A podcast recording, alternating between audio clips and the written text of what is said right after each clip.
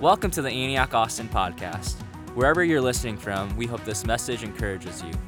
For more information about Antioch Austin, please check our website at antiochatx.com. Now, here's Pastor JD Griffin. Welcome to church, everybody. It's already been a super rich day. So thankful for each and every one of you.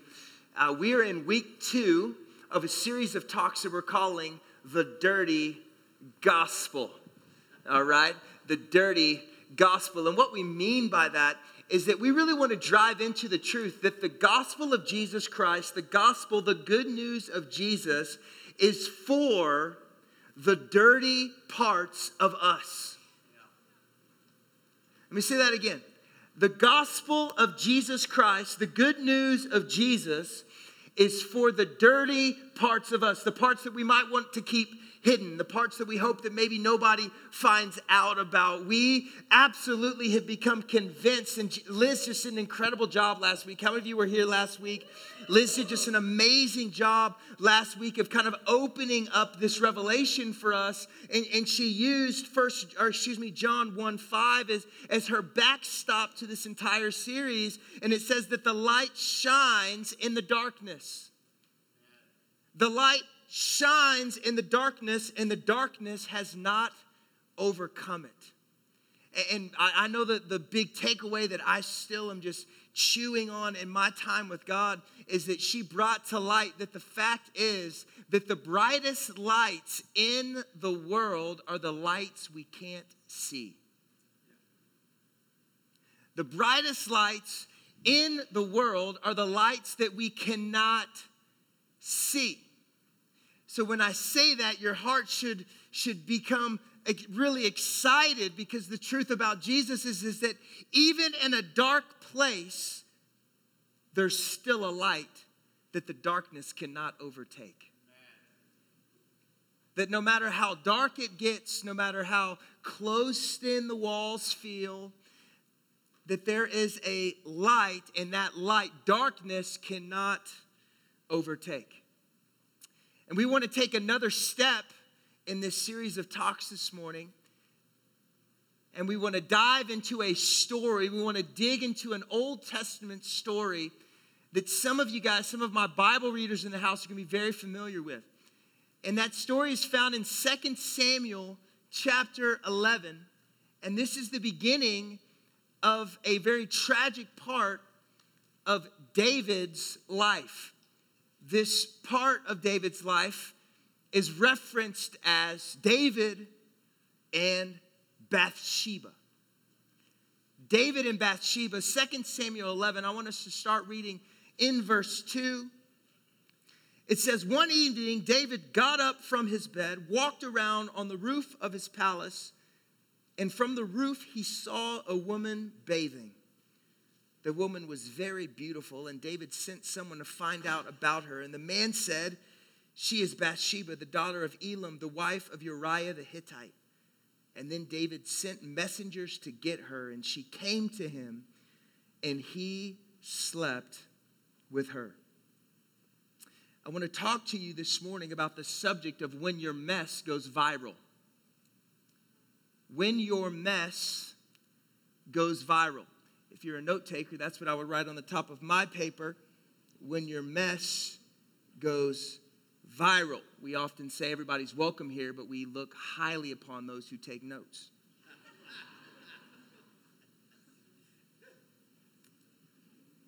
I want you to understand that David's mess did not start when he saw Bathsheba bathing on the roof. The mess that went viral was because of a mess that was hidden. Let me say that again. David's mess, the mess that happened because he made a decision that compromised who he was, who God said he was, everything that he believed in, it didn't just happen. He didn't just see Bathsheba and then all of a sudden all that he had been fighting for, believing in, and standing on goes out the window. That's not what happened because our circumstances do not cause our messes. Our circumstances expose our messes. Uh, our circumstances do not cause our messes. Uh, our circumstances expose our messes. Have you ever wanted to make a good impression on somebody? Right? Maybe a group of people, maybe you're getting interviewed, maybe you're trying to get a job, maybe you're trying to just be liked, right? And so you're doing everything you can to put your best foot forward, right? So, so you think about what you're gonna say. You maybe even rehearse it, right? And, and you're in that moment where you're with that group of people, you're with that individual that's interviewing you, and everything that you say and do is calculated, right? And they might say something that presses on you a little bit, pushes on you a little bit, but, but you don't emotionally respond to it, right? Because you put it in its rightful place. You don't let it affect you. You respond calmly and maturely, right? Because you're trying to make a good impression, right? And then you go home. Anybody thankful that in your job interview they don't ask you to submit a video of you just living in your house for a week? Right? And they're like, hey, honestly, we don't need to talk to you. What I want you to do is set up these cameras in your living room. Your interview is going to be how you treat your kids. Are anybody thankful that your employer does not do that, right? I mean, because let me just be vulnerable with you. I've had a couple moments that I'm not proud of. I, I, has anybody else had a couple moments where you're like, I'm, I'm glad that nobody saw this? Or I'm glad it was just my family because they have to love me. So, I mean, like this, even just a couple of weeks ago. Now, uh, I love talking about my kids because they're awesome and can be extremely annoying. And so, Tate, on one of those extremely annoying days, I'm just keeping it 100 with you, all right? If you, if you think that as a parent you're not going to be annoyed, wake up! Children are annoying. If other kids, other people's kids annoy you, your kids will annoy you, okay? It's just they're kids. Kids are kids. And so Tate loves football. I love to watch football with Tate. We, we, we, we spend our Saturdays together, sitting on the couch, flipping through tons of games. And just want to brag on him actually. Tate plays football, defensive player of the week yesterday. He balled out, man. Y'all would have been proud of him. So, four tackles, two for saving touchdowns, hit a guy so hard he fumbled. I was proud. Um, so, so Tate and I watch football. We're hanging out. We're having a great time, right? And, and, Tate gets really excited when he watches football. Okay. And one of the things that happens to Tate when he gets really excited is that he turns into his father, which is unfortunate, and he just starts talking, right? Now Tate's a numbers guy, man. Loves stats. I mean, we sit and read sit and read the sports page together and look at yardage and you know who's winning and who's starting and all this stuff. And so Tate, man, we're watching this game and Tate's just firing off stats, some fact, some fiction, but constant communication. Now look, I, I have a hidden mess. My hidden mess is I'm not I'm not a patient person. That fruit of the spirit I have not eaten yet. Okay? It's like love, joy, peace, and kindness and self-control right? So I, am working on the patience thing. I love patient people. I'm inspired by patient people. I'm just not really a naturally patient person. And so Tate's just like jawing, man, just like, and, and I can't even hear the commentators. Okay? And so I look at him very calmly because I'm trying to work on my patience, right? I look at him, I'm like, hey, buddy, man, this is so awesome information. But can you be quiet so I can hear the TV? And he's like, oh, yeah, dad, sure, dad, no problem, dad. I'm like, okay, great. 30 seconds goes by, jawing again. So this time, less, less patient tone. I'm like, hey, buddy, hey. Uh, so I'm, I really want to watch the game. And I believe one day you're going to be on ESPN. I really do. But you're not yet. So can you just watch? And he's like, oh, yeah, dad. Yeah, dad. I'm just so excited, Dad. I'm like, cool. 30 seconds, starts talking again. Now I'm picking out the weapon.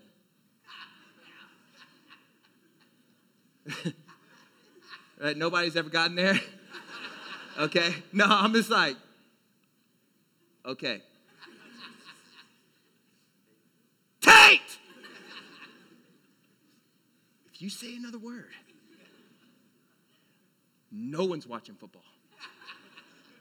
And he looks at me shocked, you know, like, Dad, what, what, what happened? We're just watching the game, you know? And at this point, my hands begin to form, you know, that, that loving embrace. Let him know I love him. No, I'm playing, I didn't choke him, but. But I blew up at him, man. I, it was an unimpressive moment, and I had to go back to him and be like, Tate, I'm so sorry, dude. Like, I, I, I don't want to be that guy. And I, am sorry for blowing up at you, man. Like that's not that's not what I want to do. But isn't that kind of what happens sometimes when the pressure gets just right? Oh, the, the atmosphere just gets just right. And that hidden thing in you that you're trying to suppress, when the atmosphere just, just gets it cooking just enough, that hidden mess comes out of you and becomes a public mess. It's because our circumstances don't cause our messes, our circumstances expose our messes. Jesus puts it this way in Luke 6, starting in verse 43 No good tree bears bad fruit, nor does a bad tree bear good fruit. Each tree is recognized by its own fruit. People don't pick figs from thorn bushes or grapes from briars. I don't even know what that is. They don't exist anymore. A good man brings good things out of the good stored up in his heart. And an evil man brings evil things out of the evil stored up in his heart. For the mouth speaks what the heart is full of. Can I read that last sentence for us again? For the mouth speaks what the heart is full of. In our passage this morning, David walked into a perfect atmosphere for the hidden struggle that he had in him to come soaring out of him. Let me ask you a question. Do you think that if David was actively pursuing being a man of purity with his thoughts and his eyes, that this part of his life would be in the Bible? No. Because he would have went up on his roof, he would have seen Bathsheba, he would have closed his eyes, ran back downstairs, called his accountability partners and said, "Bros, there's a naked chick on the roof. Somebody get over here before I do something that's to ruin everything." right? That, because that's what pursuing purity looks like. But that's not what happened. Because that's not what ever happened in David's life. This struggle was not a new struggle to David. He had been, think about everything that had to go right for David to do wrong.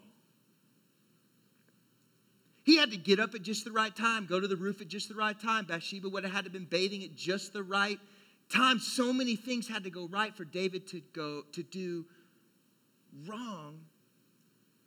But the truth is is that if he was actively pursuing purity, the atmosphere would not have affected his behavior. Because our circumstances or the atmosphere, the environment that we're in, do not cause our public failures. They don't cause us to make decisions that lead to consequences of sin. They expose the sin that's in us, the struggle that's in us. And when the atmosphere gets just right, what we have been able to keep hidden when we're not in the pressure cooker starts soaring and raging out of us when we step into the right environment So there's two things that I want us to really learn from David's very public failure. This very public mess that, that created an enormous amount of pain and confusion. And the story goes on, and I, I wish we had time to, to, to really dive into what happens in the aftermath of this poor decision that David made. But I really want us to look just at this, these first two verses because I think that if we grab hold of the lessons that David is trying to teach us, that maybe some of the circumstances that we feel like are creating messes, we can start walking in freedom. And the first thing that I think David would tell us if he was here, if he was standing on the stage and, and he was reciting for us this terrible part of his life, he would say this confess your hidden mess. Confess your hidden mess. We all have hidden messes. Everybody's got that dirty, sticky, yucky, cloudy part of their heart. That part sometimes that, that starts off really, really small and, and so small that we feel like we don't even, eh, eh, it would be strange to confess this. But I haven't done anything really yet, but we're aware that there's a shadow lurking. Confess your hidden mess. Do you know it's psychologically proven now? There's all of these studies that keeping things hidden literally is bad for your health. That the scientists just use words like it eats you from the inside out. Your stress hormones go through the roof, and because of that stress, you literally start to physically decay because we're hiding something. And it's scientifically proven that when we bring things from hiddenness to the light, when we bring things from the dark out into the public, that there is a physical release. I love it when science catches up to the Bible. I love that uh, because that sounds enormous like James 1. James, excuse me, James 5. James 5 16 says, Therefore, confess your sins to each other and pray for each other so that you may be healed. Confess your sins, pray for each other so you may be healed. You know, there's a freedom and a healing on the backside of transparency. There's hope, there's grace, there's a release when we take the things from the hidden place and bring them to a seen place. I mean, our hidden messes can be so many different things. Maybe it's things we've done, maybe it's business deals that we've gone about in a crooked way. Maybe it's as simple as like cheating on a test, or you used to steal things, or whatever it is. But if there's something in us that people don't know about us, that hidden thing controls us. No matter what it is. No matter how small or how big, no matter how slight or how catastrophic, the things that no one knows are the things that eat us from the inside out. This is why I love the beauty of relationships with individuals that I trust. Because you need to have somebody that knows everything. Even just this morning, I have a buddy of mine, and we were texting back and forth, exposing everything every thought, every weird, we were just like, dude, let's just clean the pipes. Let there be nothing hidden in us because what's hidden eventually will come out. If, if we leave the hidden mess and try to keep sweeping it under the rug, eventually the atmosphere is going to get just right, and that hidden mess is going to become a public mess. Because how many of you know that we're in a fight for our atmosphere? We're in a fight for our atmosphere. Now, our circumstances do not create our mess, or you can say the atmosphere we're in does not create our mess. It exposes our mess.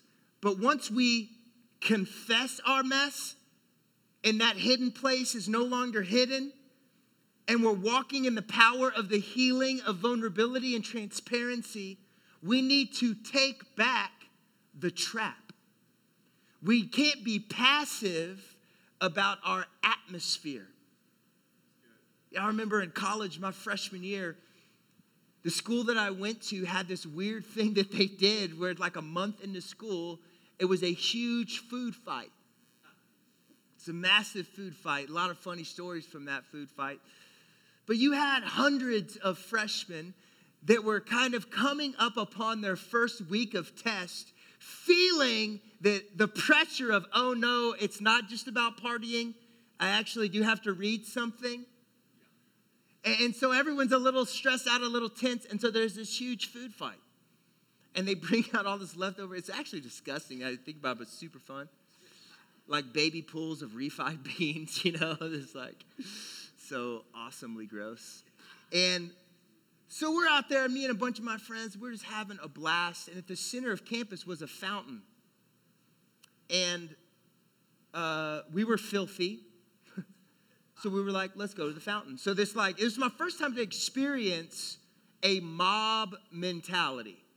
Okay, I'd never really experienced a mob mentality before. And so all of a sudden, it's like, I don't even know what happened because I'm a rule follower. You know, I mean, I'm a rule follower when the rules make sense. When rules don't make sense, then I see myself as an exception to the rule because I only follow rules that make sense. But I'm a rule follower as a general rule. And, and so I'm not the guy that's going to start a riot usually,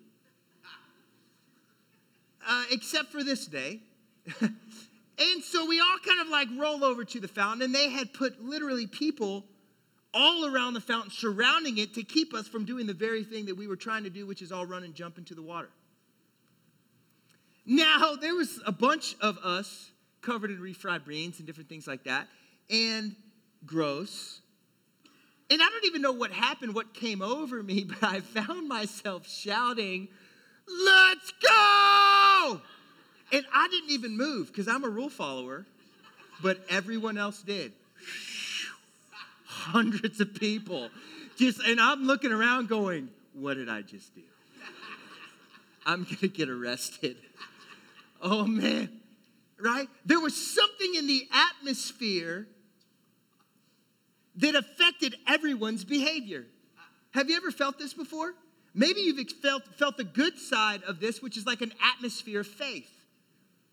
Maybe you're in a room of people, you hear a testimony of somebody that just experienced the power and freedom of God. Maybe they were healed. And literally, you can kind of feel the room shift, and it usually leads to more people experiencing breakthrough and healing. Because the atmosphere is important, because the fight that we fight is actually for the atmosphere. Check this out. In Ephesians 2, Paul describes the devil as the prince of the power of the air. The prince of the power of the air. And then he goes on in chapter 6, starting in verse 2, he says, For our struggle is not against flesh and blood, but against the rulers and against the authorities and against the powers of the dark world and against the spiritual forces of the evil in the heavenly realms. We are in a fight to establish an atmosphere of faith. We have to not be passive about our atmosphere, but we have to take back the trap. Because how many of you know that worship isn't just what you do at the beginning of church? Worship is warfare. These are not just songs that we sing to warm up. It's not just a CD you put on on your way to church. No one puts on CDs anymore. Sorry.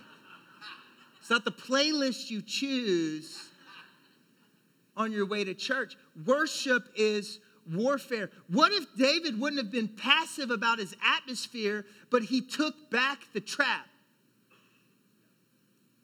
and he engaged the attack of the enemy with the weapon of worship. Because this is a weapon that David knew very well.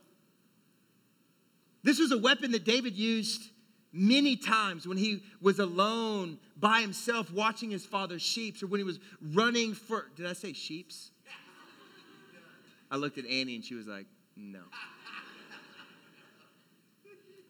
Watch watching his father's sheep. Thanks flynn. And so this was a weapon that he used when he was literally running for, for his life from the king that was trying to kill him. Most of the Psalms in the Bible, which are literally worship songs declaring the goodness and hope of God in impossible situations, were written by David. He understood that worship was a weapon because it had always been a weapon. In First Chronicles 16, verse 4, it says that, that he, God, appointed some Levites to minister before the ark of the Lord to exalt and thank and praise the Lord, the God of Israel. There, there were literally people that were raised up just to affect the atmosphere around the people of God. They would gather around the Ark of the Covenant and they would say, God, we thank you for your glory. We thank you for your power. And this is what they did. Their whole job was just to affect the atmosphere of everywhere that the people of God went. And even when they went into battle, guess who went first? These guys carrying the Ark of the Covenant, declaring the goodness of God and thanking God for his provision and his hope. What worship was always designed to be a weapon of warfare.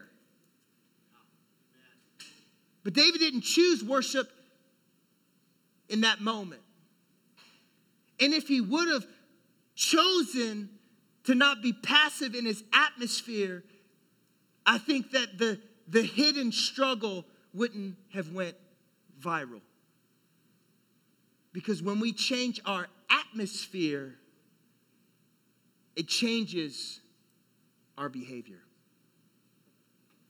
I want us to do a little test this morning.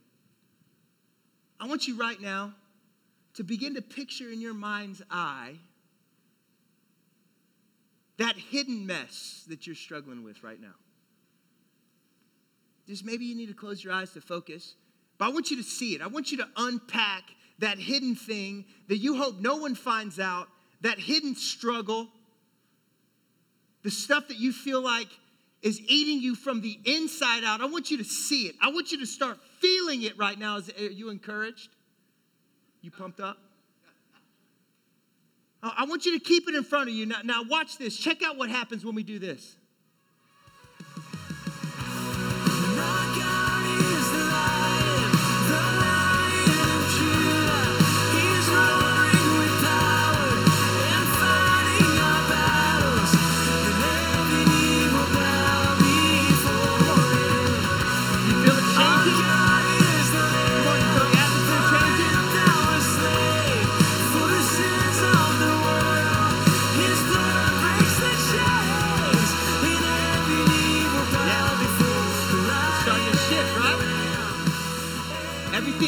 Shift, right? It's because we don't have to be passive about our atmosphere.